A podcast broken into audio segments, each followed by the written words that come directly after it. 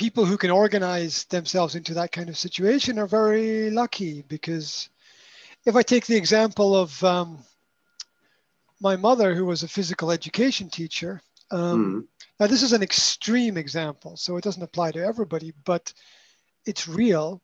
So most teachers, not most, let's say, about half of teachers who teach when the school bell rings at three o'clock or whatever time it rings, mm-hmm. that, that the job's finished, right?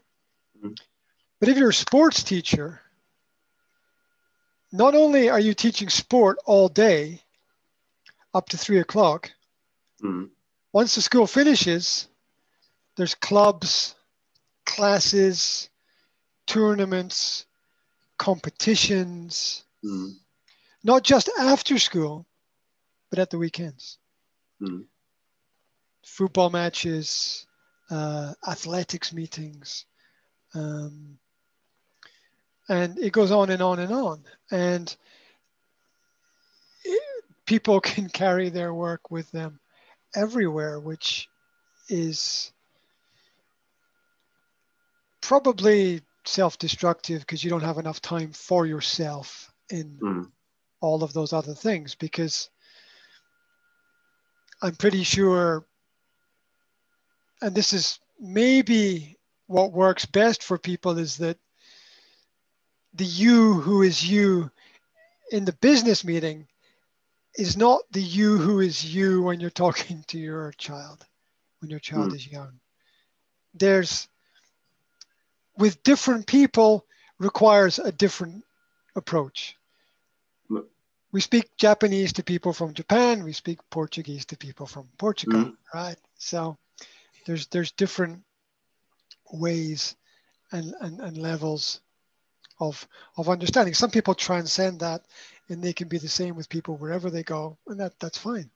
Mm-hmm. That's a good thing. But um, um, a job is a responsibility. A responsibility is a role, and a role means you act a certain way. And your role to your children is different from your role to your boss. Hmm. It's not the same thing. And, uh, and people need to understand that. They also need to understand within the family construct accountability.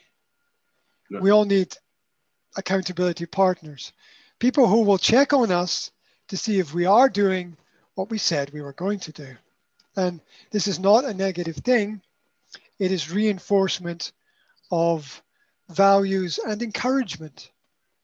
Mm. It's the same thing we do with children if we help them with their homework, right?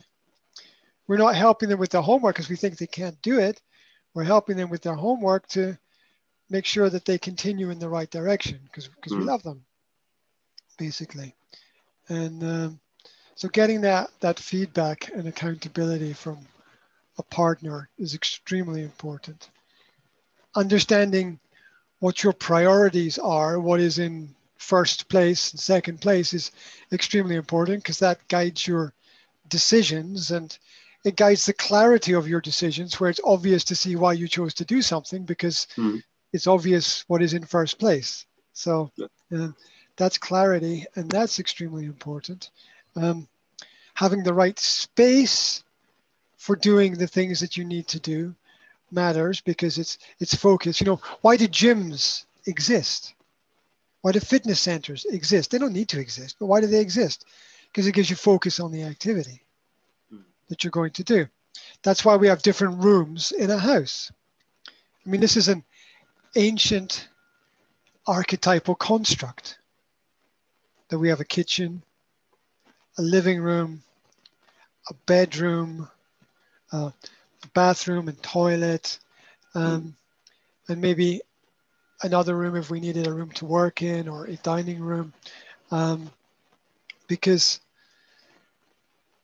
these rooms are separated by walls, and the walls mean that, that the enclosure has a specific purpose, and within that area, we can we can do the job that we need to do. And every area has a unique purpose. The garage mm. is for the car, right? So that's that's the way that um, we we organize and, and we think out things. Um,